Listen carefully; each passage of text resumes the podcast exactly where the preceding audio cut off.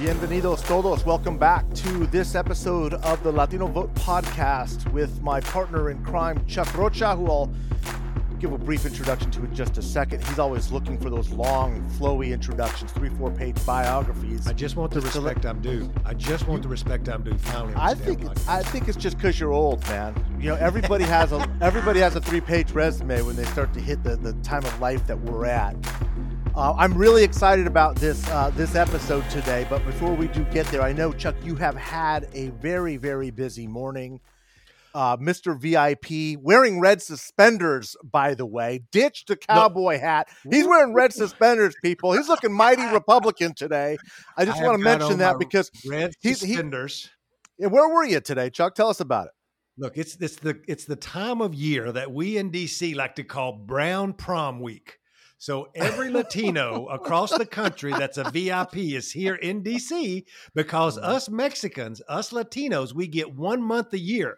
And mm-hmm. as Mexicans, it really don't start for two more days. But now we're like tailgating Hispanic Heritage Month and starting to have all these big events this week here in DC. So people are literally flying in from California, Texas, because this is our week that we normally have that's anchored by the Thursday night Brown Prom that's the Congressional Hispanic Caucus Institute's gala. Now, it's been two years since they've had an in person gala. It's a big week this week because President Joe Biden has already confirmed he will be there Thursday night. Just this morning, on the opening of the CHCI Leadership Conference, Vice President Kamala Harris was there, and wow. there are VIP brown folks walking okay. around all over the streets. Now, let's get to me, which is the most important part of this, which is yeah. I put on a suit and tie this morning because mm-hmm. I got an email or a text this weekend saying Secretary Xavier Becerra would like to see me in his office. And I was like, well, I'm either finna get fired or go to jail or something mm-hmm. bad's fixed can happen. So I put on my suit and tie, showed up at the HHS headquarters, and lo and behold, there were Latino thought leaders from all over the country. Real ones, Madrid, not like you, but like folks yeah. who do policy and influencers. And so, yeah. Xavier Becerra is a great dude. He's from LA. I love that man. And he had it. He just said, "Look, it's been too long since we all got together. COVID uh, didn't allow us to do it. Let's talk about what I've been doing. How can I do it better?" And it was just really a great, great meeting. Uh, I really think what he's done there is big, and so I was excited to get to be there and actually put on a suit. And so that's why I got this monkey outfit on. But this podcast ain't just about me, Mike Madrid. We've got a special guest today from mm-hmm. California. Mm-hmm. I want to kick it back to you for that long introduction that she should have. Well, first, before I get to introductions to our very important guest today, I do want to mention that be checking our Instagram because Chuck is going to be posting some of the best quinceanera dresses you've ever seen from this brown prom. And I cannot wait. I cannot wait to see what he uncovers uh, there during Hispanic Heritage Month. Today, we are being visited by somebody who um, both Chuck and I, I'm speaking for Chuck here, really, really admire the work of this amazing journalist is really, I think, starting to illustrate the story of uh, the Latino uh, people, our people, as it unfolds.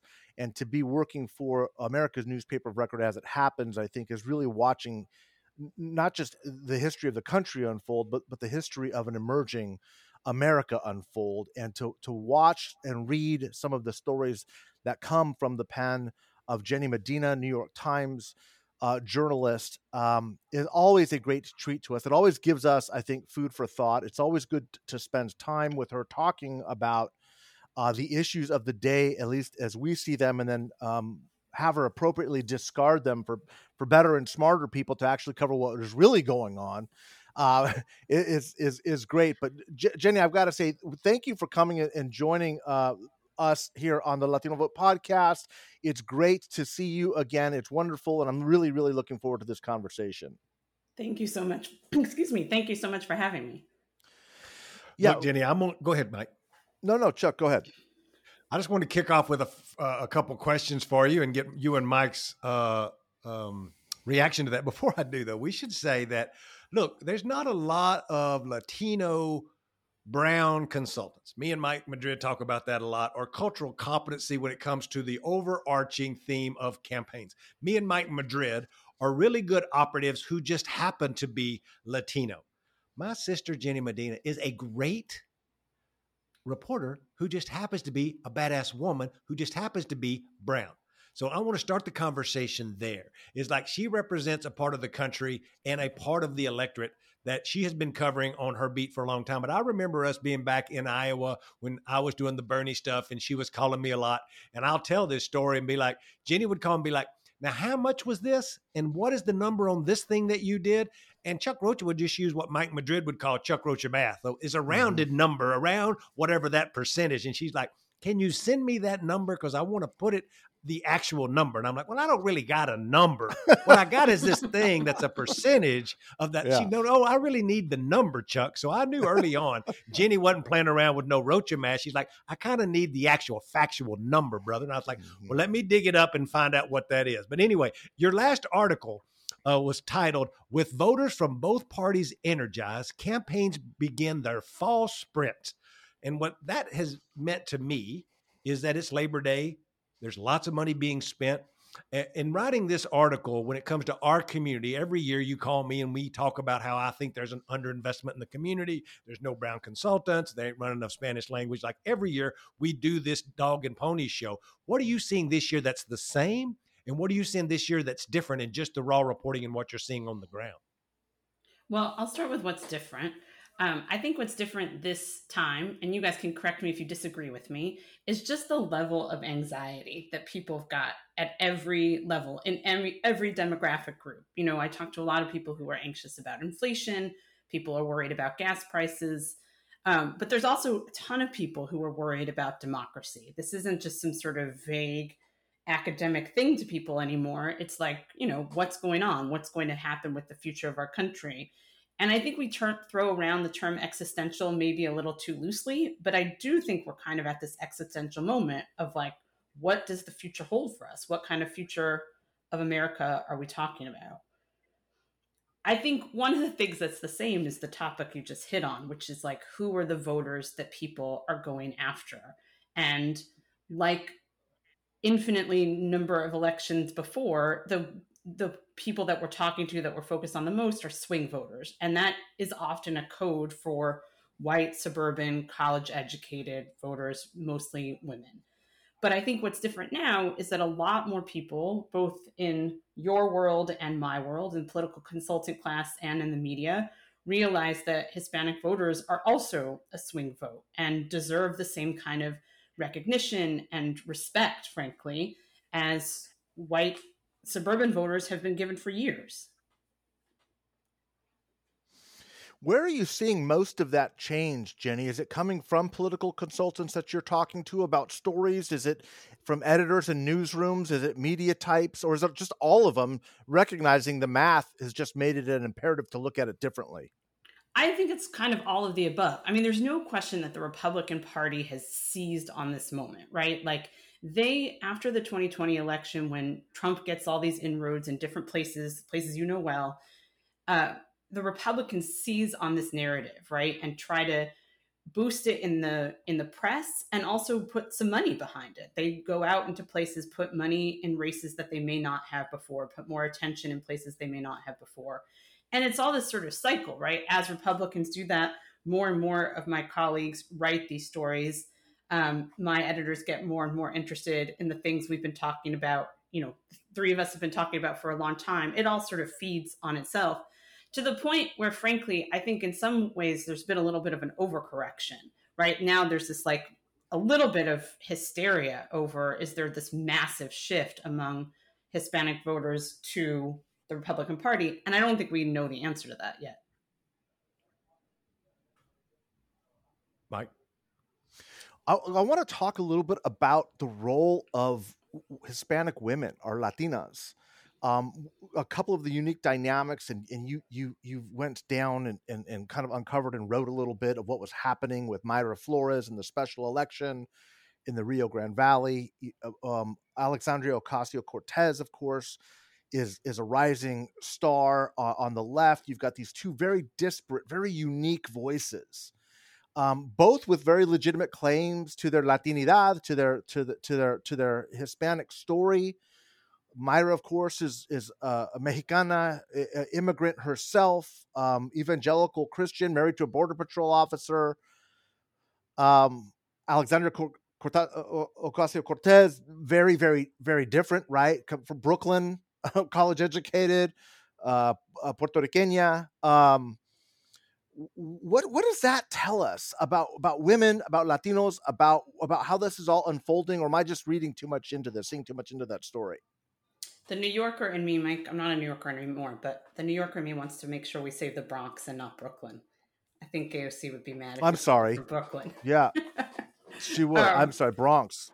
Uh, I, you know, I find those two women sort of fascinating examples of what I think is playing out. I don't think you're reading too much into it. I mean, I think we know, I would guess many of us know from our own personal experiences, and we know from the data that Latinas make a huge difference, right? If you've got the woman in the household voting for somebody, chances are the rest of her household is going to vote, and chances are the rest of the household is going to vote for the person she tells them to, right? We talk a lot about machismo and in Latino culture, which is for sure there but there's no doubt that Latinas have a huge influence on their household.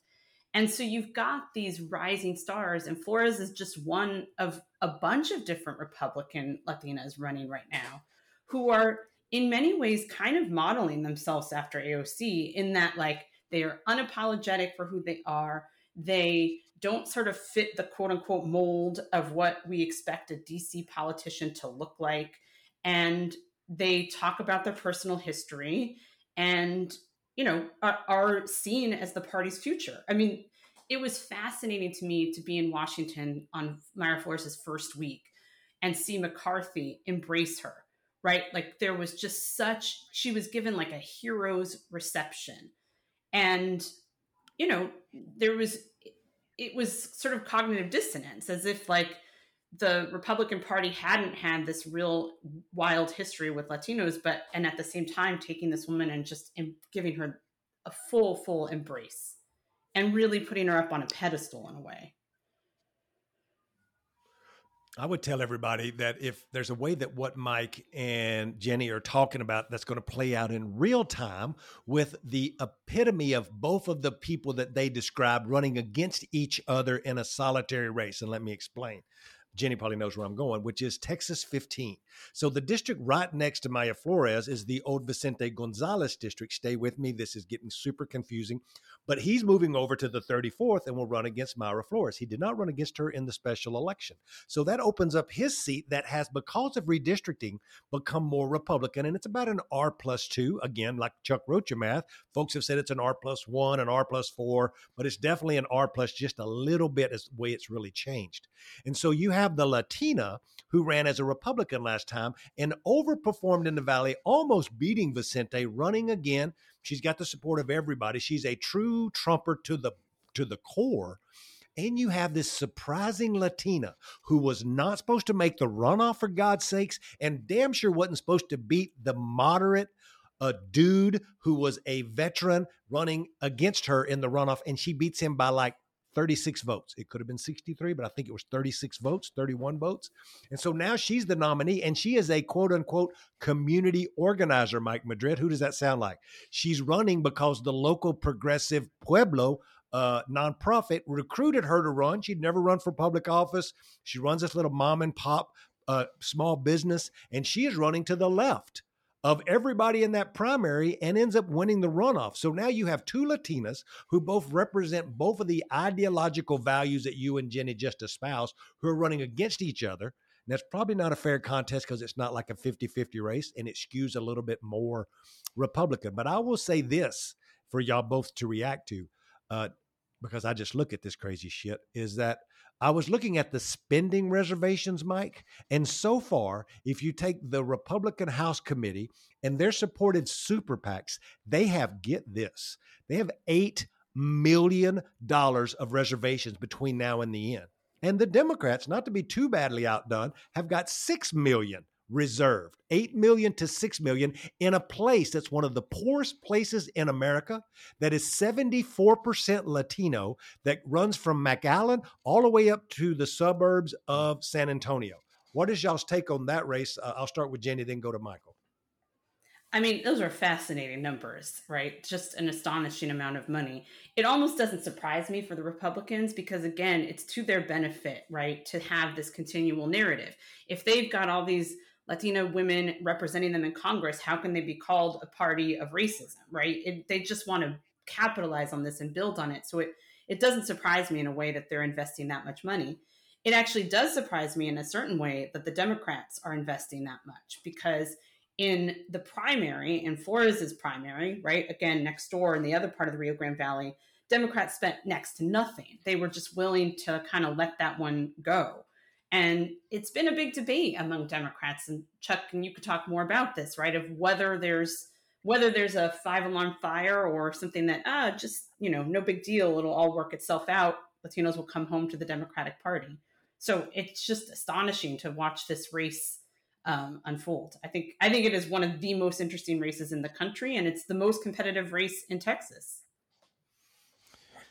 I, I, this is this is really a sea change as somebody who's been involved and had been involved in these decisions for for since the mid 1990s with with the RNC and some of their new majority projects uh, where we would always say we were going to do this they're, they're actually doing it now to Jenny's early point the Republican National Committee Republican apparatus is actually spending money Abbott himself I think went up first in Texas with a 2.6 million dollar buy like in August. I mean, that's just uh, with Latino Spanish language media. That's that's just unheard of.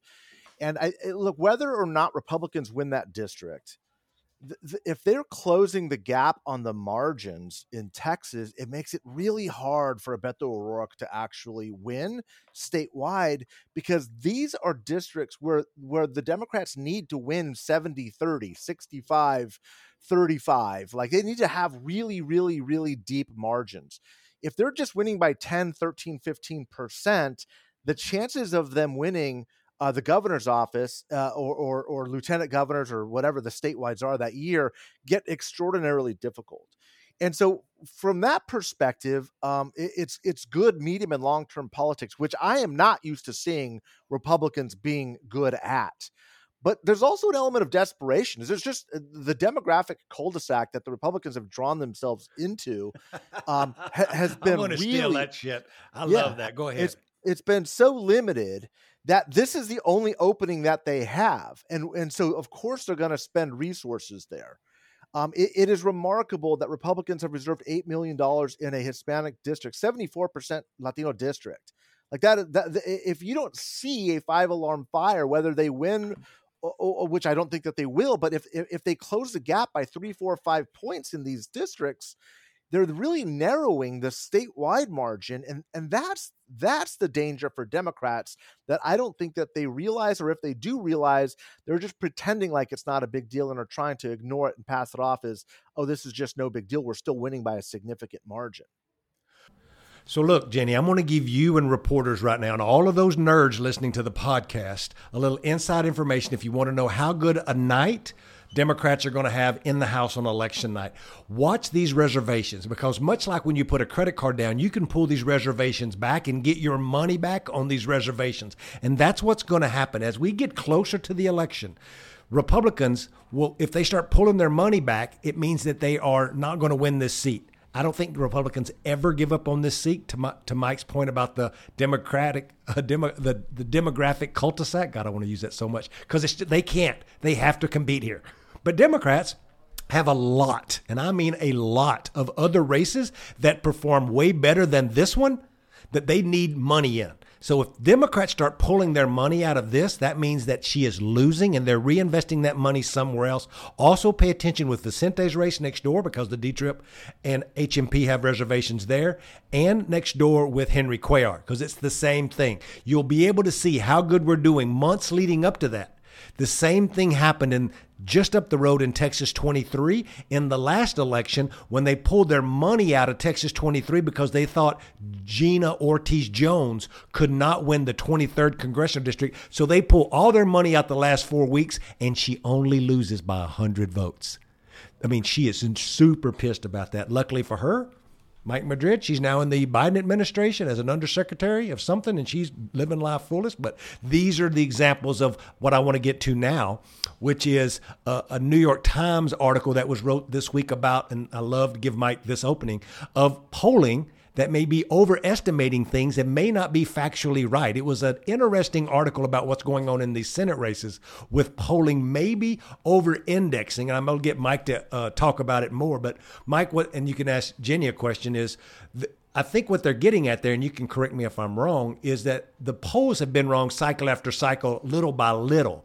And it, and it seems like, in my humble opinion, as not somebody who's an expert in polling or numbers, hence my accent, but that they are not determining the turnout model the right way and they're undercounting other votes. And then in this article, the most interesting thing, and I'll shut up, was that Republicans might now, based off of this New York Times article, are maybe not being as trustworthy with pollsters because they're more uh, not trustworthy, and that's why it may be skewing the poll. But Mike, you and Jenny should talk about this because I find this is some of the most important things that are going on with now Democrats thinking we're going to win everything because all the polling is lining up with us.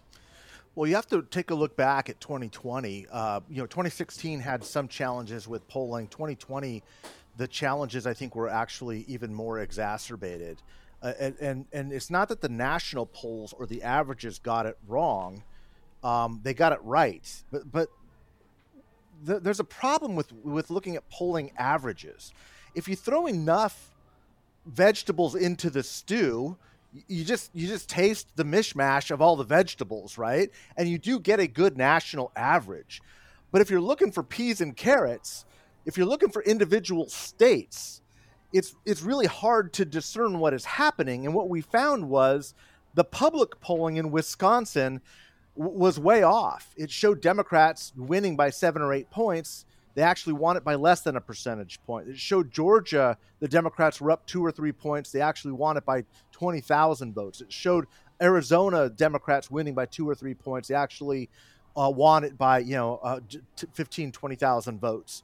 So it's what's happening is there is a, a miscalculation on the intensity and the turnout with the Republican base.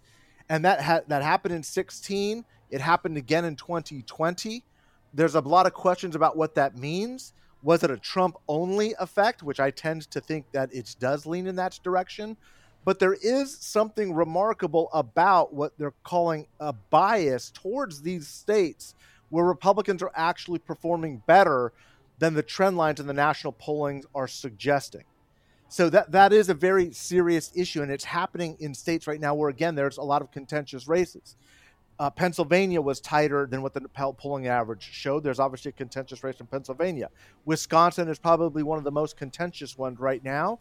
Uh, it showed by the polling averages had Biden in a plus seven, plus eight position in 2020. That's where Mandela Barnes is sitting right now.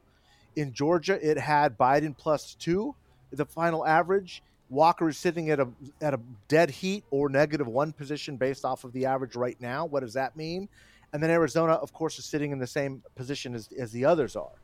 So I, I'm a big believer that public polling is not a good indicator of what we call horse race polls. It's not telling you who's really ahead and who's behind, usually because that's not what they're designed to actually do. I, I, I talk about this about this a lot and and I do want to explore this a little bit, Jen, and get your thoughts. But I, do want to I do want to broaden it as broad as it was. I do want to broaden a little bit more to say this is precisely the problem with Latino voters and Latino samples, which in national surveys are almost never sufficient to actually get good data. So what the way to look at it is when a pollster is trying to poll the country and you do it with let's say an 800 or 1000 sample of respondents which is which is scientifically valid to get to 11 or 12 percent which is what the hispanic vote is nationally you're only pulling 120 150 voters.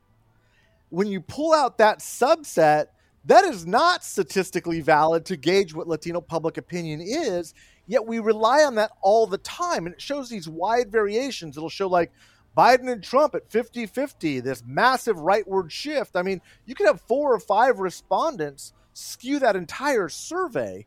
And we look at that like it's actually valid when it's clearly not. And, and I'm not too sure whether it's just a lack of interest on behalf of newsrooms or a lack of, of, of education to understand what that means. But there is very, very little polling and very few pollsters who actually have representative samples sufficient enough to gauge what is actually happening in the Hispanic community. And as a result, we're shocked that these numbers show up differently on election day and the precinct, the actual vote counts don't look much like the polling we were expecting. I don't know if you want to weigh in on on, on Chuck and I long speeches there, but what do you think, Jenny? Now that we've answered the question. I mean, this is this is a soapbox of mine, right? I mean, what you just said is completely true. That there are all these national polls that have been done, and they have this tiny sample size of of Latino voters, and yet it doesn't scientifically tell us very much or anything at all and yet that has not stopped the spawning of a thousand think pieces right mostly i would add mm-hmm. written by white men yes. So writing these sweeping conclusions about latino voters and i i'm going to say something that's unpopular i suppose on a political podcast but i i sort of think we all put too much weight and focus on these polls in general i mean i realize that what mo- most of what I do, a lot of what I do is anecdotal reporting, right? It's just going out and talking to people. And that for sure needs to be backed up by data, by polling. But if we think polling is going to tell us everything, we're just wrong. I mean, we just we saw it in 2016, we saw it again in 2020. Why would you expect in 2022 to think that polling is going to tell you everything about what to expect on election day? And I have to hand it honestly to my colleague Nate Cohn, who really is trying to explain to normal people, to readers, like, yes, this poll is important and you should pay attention, but it's not everything. It's it's not foolproof. And and I really think it's it's a shame, just to go back to where you started, how there's these sweeping conclusions drawn about Latino voters despite the lack of data. And I think that is just just starting to shift. There's been Emerson College mm-hmm. has done some pretty good right. polling on Latinos. Axios and Ipsos did some good polling. I know that there is more to come from other places. Um, so I think we're starting to see a little bit of that shift. Let me tie a couple things together here. Uh, first of all, you two are like scratching at a scab that is really big over here that just gets me so irate. Not just the Latino undersample part, but we talk a lot about how, Jenny, on this podcast, is that everything in both parties is still done the same way it was done 30 years ago. Literally, in our business, you can't or you don't, at the most top levels of campaigns, run an ad without some kind of poll. Nobody out there is making a poll, making an ad that has not been either ad tested or has not been a question in a poll, and they won't let a consultant vary from what was in the poll. The pollsters and the way the questions are asked of whatever electorate they choose to be the, the electorate that is the most crucial is how the ads run. Now, there could just literally be 1% or a 2% difference in the way that two different questions are asked, but that's the ad we're going to run. Now, that's right in lots of ways but it's also leaving out big swaths of people and it doesn't give you real swaths of cultural competency to kind of go out and freelance to your point jenny about running what you just know was common sense in the community. Me and you talked a lot about bernie sanders in the primary.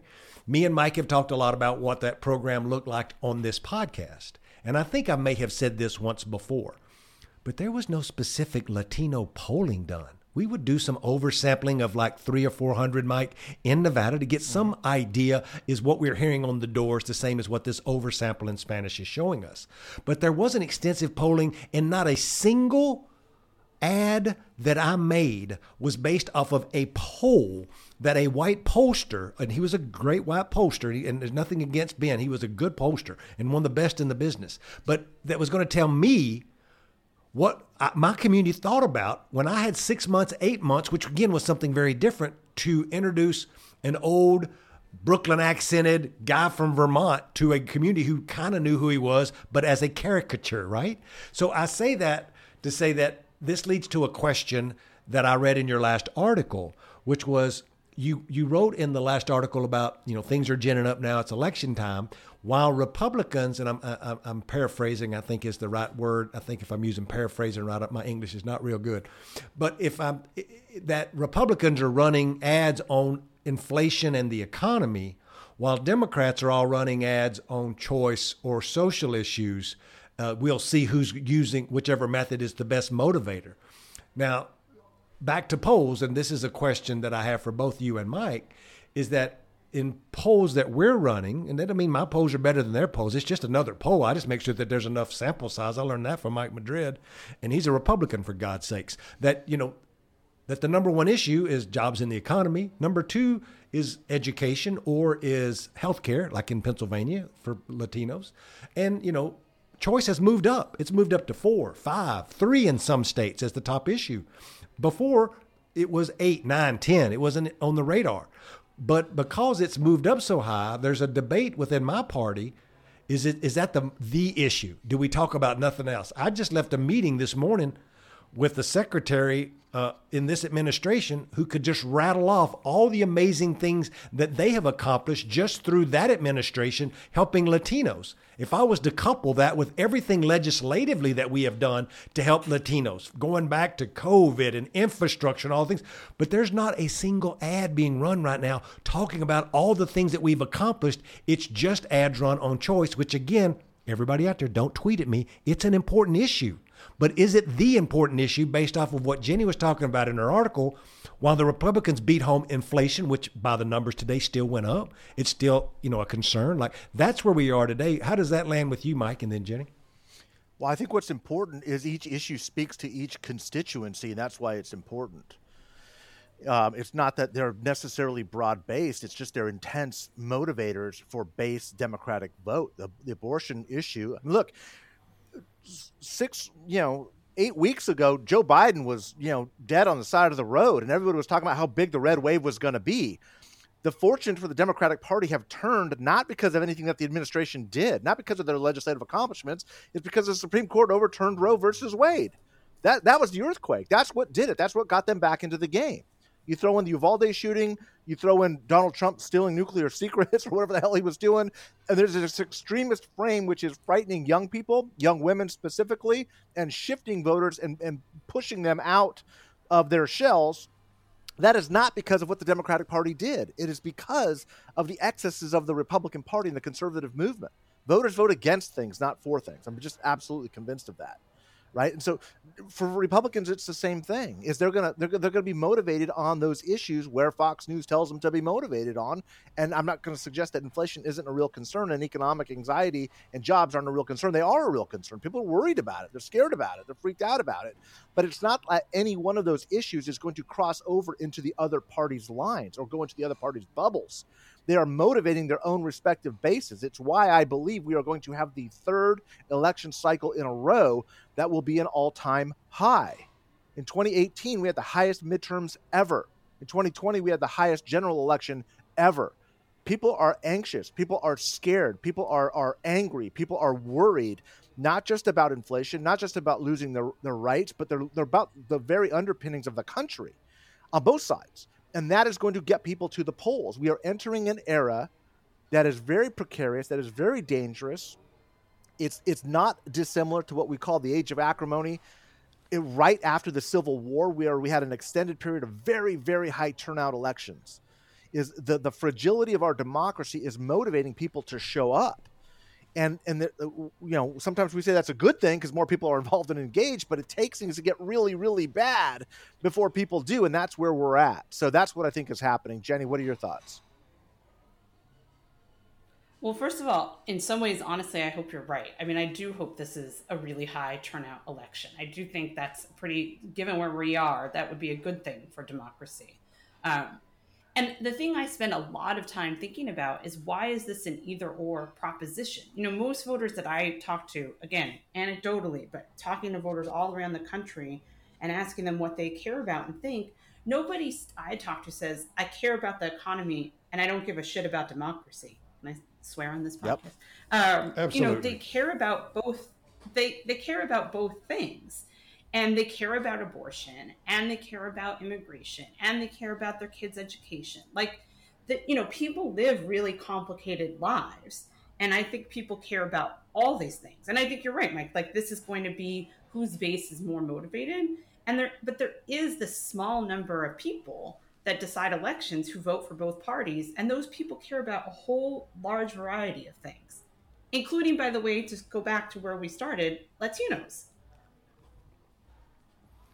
For sure. I think that y'all have gotten on to something here that's really important. I was reading one of your articles and you're talking about motivating the base, right? Like I know we have to get, and I'm one of those who have been a proponent. I think that's the right way to use that word, proponent. Yeah, proponent of uh, of trying to get more of your base out by talking to folks who normally don't get talked to more so than spending a gazillion dollar to talk to another white woman who swings back and forth in that suburb that we're talking about here.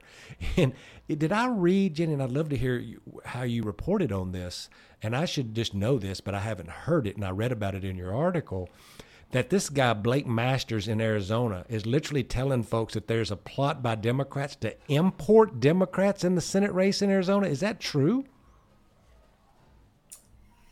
Uh, yes. I mean, so this is a, a different, we're switching gears here, so I have to think about it a little bit. So Blake Masters is, of course, this really fascinating character. He's sort of what we think about as the new right, uh, Peter Thiel acolyte, you know, and he has sort of gone around, I would say, playing footsies or flirting with, or in some cases, really outright echoing great replacement theory, right? This notion that there is some conspiracy by some group of people in power. Sometimes it's jews sometimes it's not to bring in other to bring in immigrants to bring in basically dark skinned immigrants and to change the country and to make the country more liberal.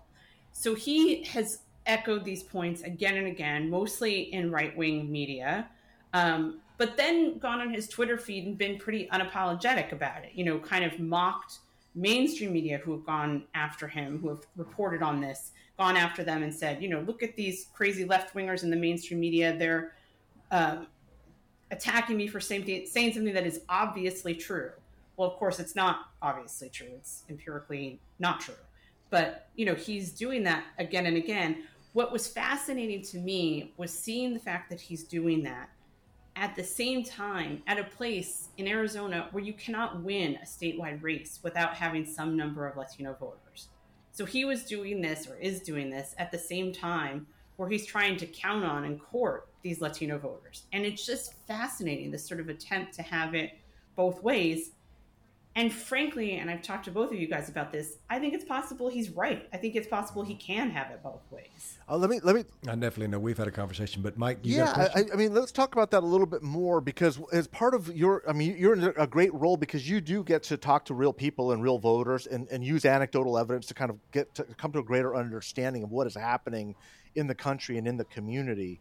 What do you kind of ascribe sort of this rising support with Latinos for these causes too? Like what what is what is driving that behavior? I mean, you and I have talked a lot about this. I don't think there's any one answer. I think one answer that I go to pretty quickly is the rise of evangelical Christianity. You know, the churches are much more involved. The, the number of Latinos who are going to evangelical churches has grown, and the involvement of those evangelical churches in politics has also grown. I mean, Mayra Flores, to go back to her, told me she wouldn't have run had it not been for her church, and she wouldn't have won had it not been mm. for the churches in that district. I've spent a lot of time talking to the person who happens to be her pastor, and he is super motivated and interested in politics in a way he really wasn't a Jenny. decade ago. So it's fascinating. Is, was Jenny? Is that, that guy? And I'll finish your thought, but I'd like to know in that church because I had never seen it. I read that. Is is that pastor a, a fellow Latino or is that a white church? Yes, fellow Latino. If I, and is that church? Uh, they do Spanish and English in this church in Brownsville. Yes, it's a church in um, Har- right outside of Brownsville, South right. Texas, and it is a bilingual church. It's a pretty small church. I mean, I think if I remember correctly, it's something in the ballpark of 250 families. But there's so many churches like this, right? And he has built up this kind of network of churches where he's trying to get involved other pastors of small church involved in politics and these are mostly Latino evangelical pastors, many of them immigrants themselves from all over Latin America. Uh, he, if I remember correctly, is from Nicaragua. And does he do this full time? So he's a pastor full time, but I mean, the politics certainly takes up a big chunk of his time. Um, so I, I think religion is a huge part of it. I think also this, there is no question to me that part of it is a Trump phenomenon, right? Trump got people excited who had never been in politics before. I've talked to a whole bunch of Latino voters who never voted before. It wasn't that they were voting for Democrats and then voted for Trump. They didn't vote. And suddenly they saw Trump as their guy, right? He was he was sticking it to the man and they wanted to stick it to the man too. Um, I, and I hear that over and over again. And I think part of that too, an undercurrent of that is like this desire to be not even a desire, a, a, way you see yourself as truly American. Like, yes, I'm Latino, but I am mm-hmm. American first, right? That is my prime identity. And this is a way of me showing that identity. Um, I think all of those things. I mean, I, I think there's no one answer, and I think we're all still trying to figure this out. And and I, I do think honestly, I think I'm echoing both of you guys. I think anybody who tells you there's one answer is lying. That's for sure. I think you hit on something that Mike led in with, which is that you get to see the real world, right? I see a real world that's cloaked in democratic and progressive, you know, stuff, right? Just like if you're a Republican operative, you see that, right? But I think that that has made me a better operative, and Mike is many times, you know, talk about my past of being a union guy, being a worker, growing up in a trailer house with a single mom. But more so that I haven't talked about a lot, Mike, on this show is that I grew up in a Baptist church. Mm. I got saved when I was 12 mm. years old at the Dixie Baptist Church. When I was 16, I went and walked down the aisle and got baptized. You never forget this at Pleasant Hill Baptist mm. Church. I was on the church uh, baseball team. I did uh, what we called uh, RRAs, where I would go out on camping trips with the church on the weekend. Like I was active in the church, in the Baptist church, and I was the only Latino in that church. It was all white people instead of some of my cousins. Now, my uncles all were music leaders in the Baptist church in East Texas. They all went to white churches and they all went to different white churches. There's a few of them that many of the uncles went to. So I grew up in this culture. Many of you that are home right now laughing because you know me, I have I have strayed a long oh, way from that Baptist culture wow. in my lifetime. but I grew up in that church, you know, because I, I realized looking back on it, Jenny, that that I needed to be around organization. I needed to be around people. I mean, I love for people to hear me jabber on. I love to be around people. And so being around the church gave me that ability to be around folks and then learn about the Bible and learn about forgiveness and learn about Christ, our Savior. Be I could bang out some hymns right now, but like I that makes me understand those people and me always saying that you know there's a goodness in us yada yada but i'm picking up what you're putting down. What do you think about me being a church boy there mike? I'm thinking you're in the wrong party. I mean the more red suspenders maybe in the baptist church and I, I just i mean I, I get it i get it but it is important to say that a lot of latinos going to baptist churches in rural texas today are not being indoctrinated with democratic politics that's not happening anymore. And and and and things change and parties change. Right. But the rise of Mayra Flores, the, the, this shift right, and I don't think it's huge, but I think it's discernible. I think it's measurable. Show that this is happening, right? Demographic transformation doesn't happen overnight. Uh, political realignments don't happen in one election cycle, right? The Southern strategy started in the early 70s it didn't happen. The big shift didn't happen until the mid 1990s. These are generational changes. And I'm not suggesting that that's happening, but I'm suggesting there's evidence to believe that it probably is, or something like it is at least beginning. And I'm not sure that that trend continues in 2022 because of the abortion issues. We may see a reversion back to the mean where Latinos go back to their traditional voting patterns with the Democratic Party, but that doesn't mean that a 20 year cycle isn't still happening. And that's that's what I'm interested in watching. And that's why I think Jenny's work as a reporter at the New York Times is yeah. so fascinating because she gets to look at the entire country and say, what is happening? And let me write the story of this history as as it's unfolding. Um, Jenny, what do you, what do you, what do you, where, where is this all going? I don't know if that's a fair question. like, what, what, what stories will you be writing in five years from now? Oh, I I, re- I don't do predictions for five weeks from now, let alone for five years from now. But I, I mean, I think I, I am fascinated by this this question of religiosity and right the rise of evangelical Christianity among Latinos and the and how the Catholic Church has sort of fallen back both in terms of religious practice and political involvement, right? Like there is not, I don't think, I think it is fair to say there is not the same level of democratic organization in the Catholic Church that there was, say, during the Cesar Chavez era of our politics, right? We just don't see that anymore. And sort of what happens with that, I think, is going to have profound political implications for the country.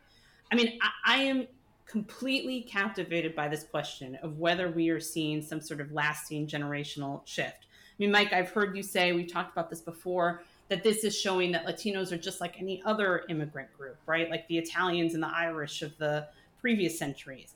You know, I, I don't know whether or not that's true. I'm not sure I, I, I am uh, that I that I ascribe to that theory, but it's fascinating, right? It's just this question like where do we fit in? You know, this country, to state the obvious, this country has completely been about a black white paradigm for forever.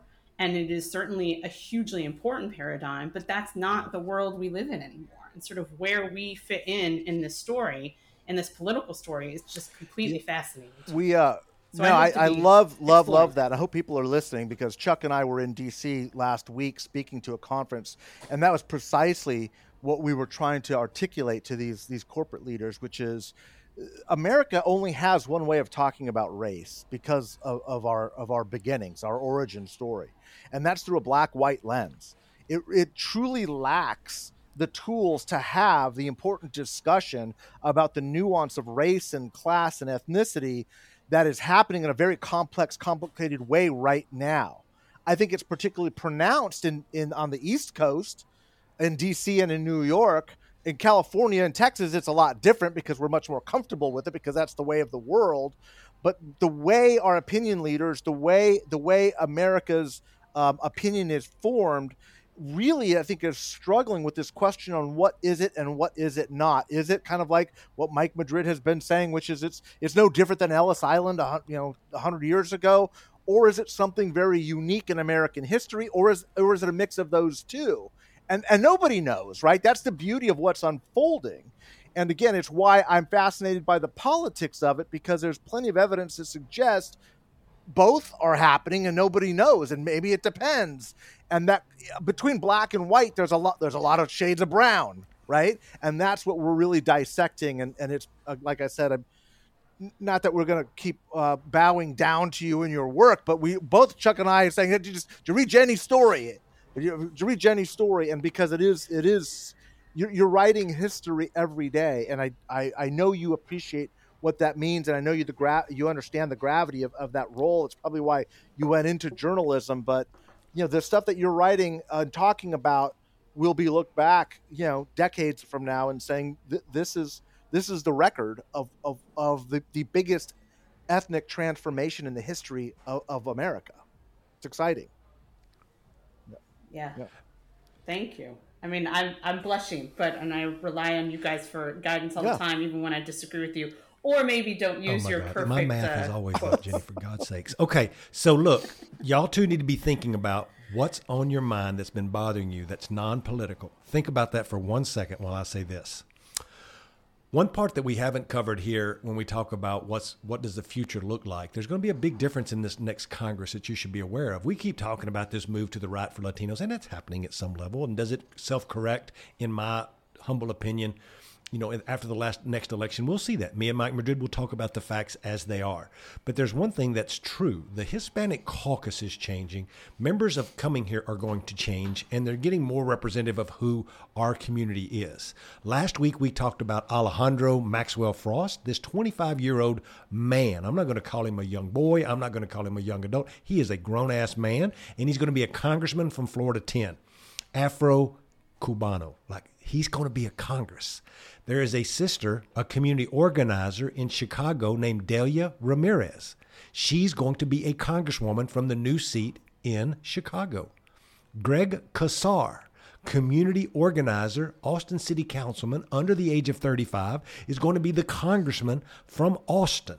Like me and Mike Madrid have been around a lot of old Mexicans, and who I love, by the way, who are Hispanic Congress members who've been there a long time. But every cycle, they get more and more of those folks out. I met with Xavier Becerra this morning. He was a congressman. Now he's a secretary of HHS. Jimmy Gomez, a young progressive, semi young Jimmy, you're 40 something, guess had a baby. Congratulations to Congressman Gomez, who just had a baby uh, with him and his beautiful wife in LA, who represents that district. But I'll just say that to say that we may have a Mayra Flores. We may have this Latina who wins in Texas 15. But we're also going to have not just AOC, but we're going to have Alejandro, we're going to have Delia, we're going to have Greg. We're going to have this wonderful, robust debate about where we go, which I look forward to. Now, I want to end the podcast with a new series we're going to start doing with all of our guests, Jenny.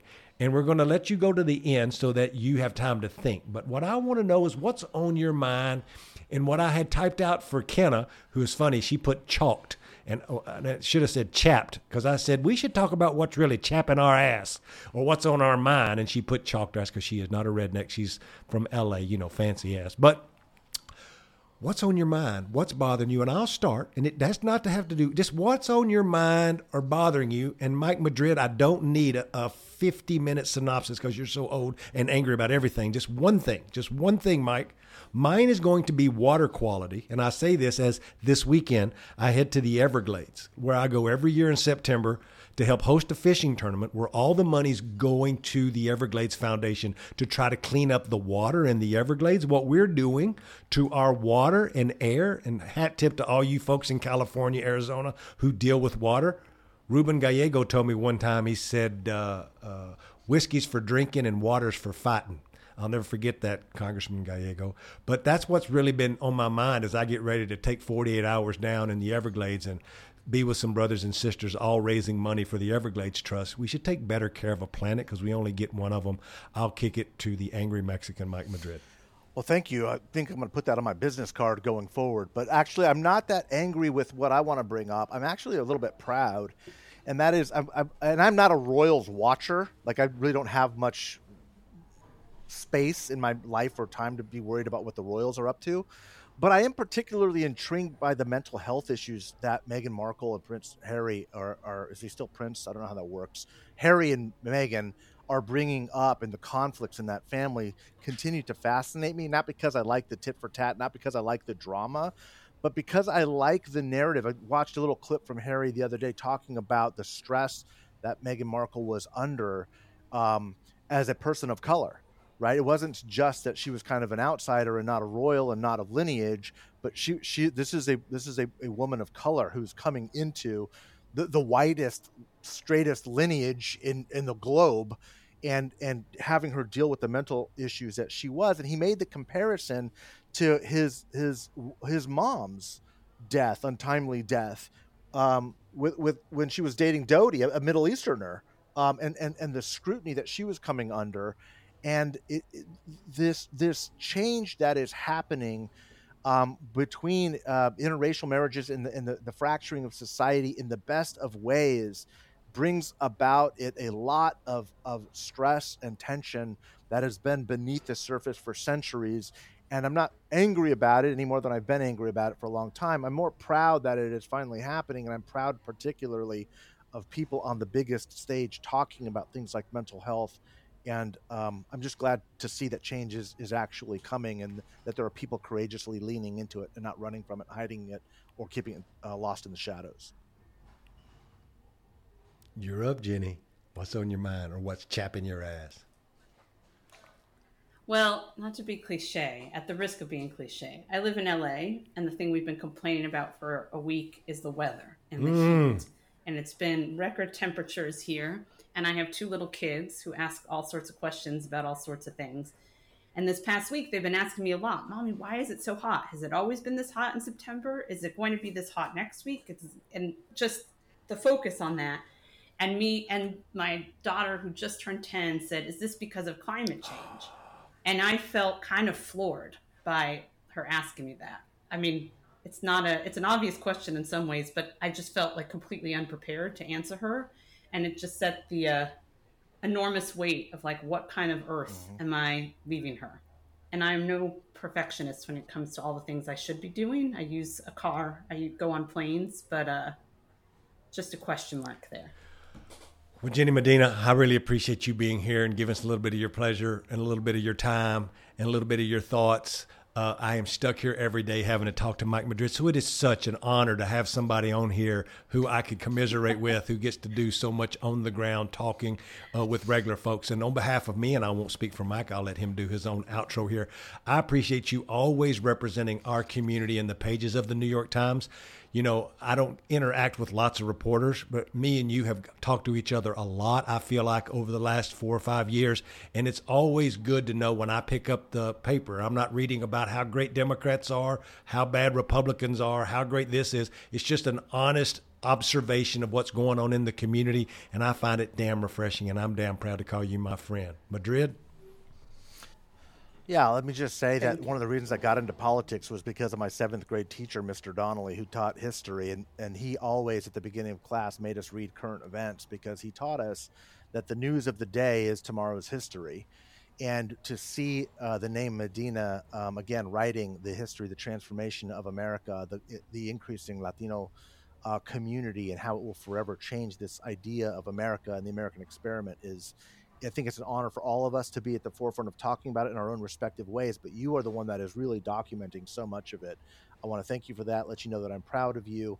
And it was an honor to have you sharing some of your thoughts on this podcast. And I'm looking forward to seeing the work that you do going forward in the next few months, years, um, whatever. Thank you so much. It's really a pleasure to speak with you both. This is part of the show, Jenny. We talk about how much you like me more than Mike. You, you said that on the phone, so if you want to put that in somewhere, you can put that. In. I Venmoed you. I Venmoed Thank- you early, Jenny. I want. Both, in addition to giving me smart things to think about, you both make me laugh. I really appreciate that. Thank you, everybody, for tuning into the Latino podcast. We're going to be coming to you every week now from here to the election. You got to put up with me and Mike Madrid. Make sure to be a Patreon member. Make sure to follow us. As Mike Madrid said, follow us on Instagram now because today we are going to highlight the red suspenders that I put on. Uh, and going throughout the week, you are not going to want to miss the outfits that I'm going to take yeah, pictures of do. at CHCI yeah, week. You don't want to see that. There may or may not be a red tuxedo uh, hanging in my closet for Thursday uh, night. It's going to be amazing, Mike Madrid. Uh, I, I will pay to see that. I, you know, you, I, I will I will follow us on Instagram. I do want to see that. I, I do want to see it. Thank you again.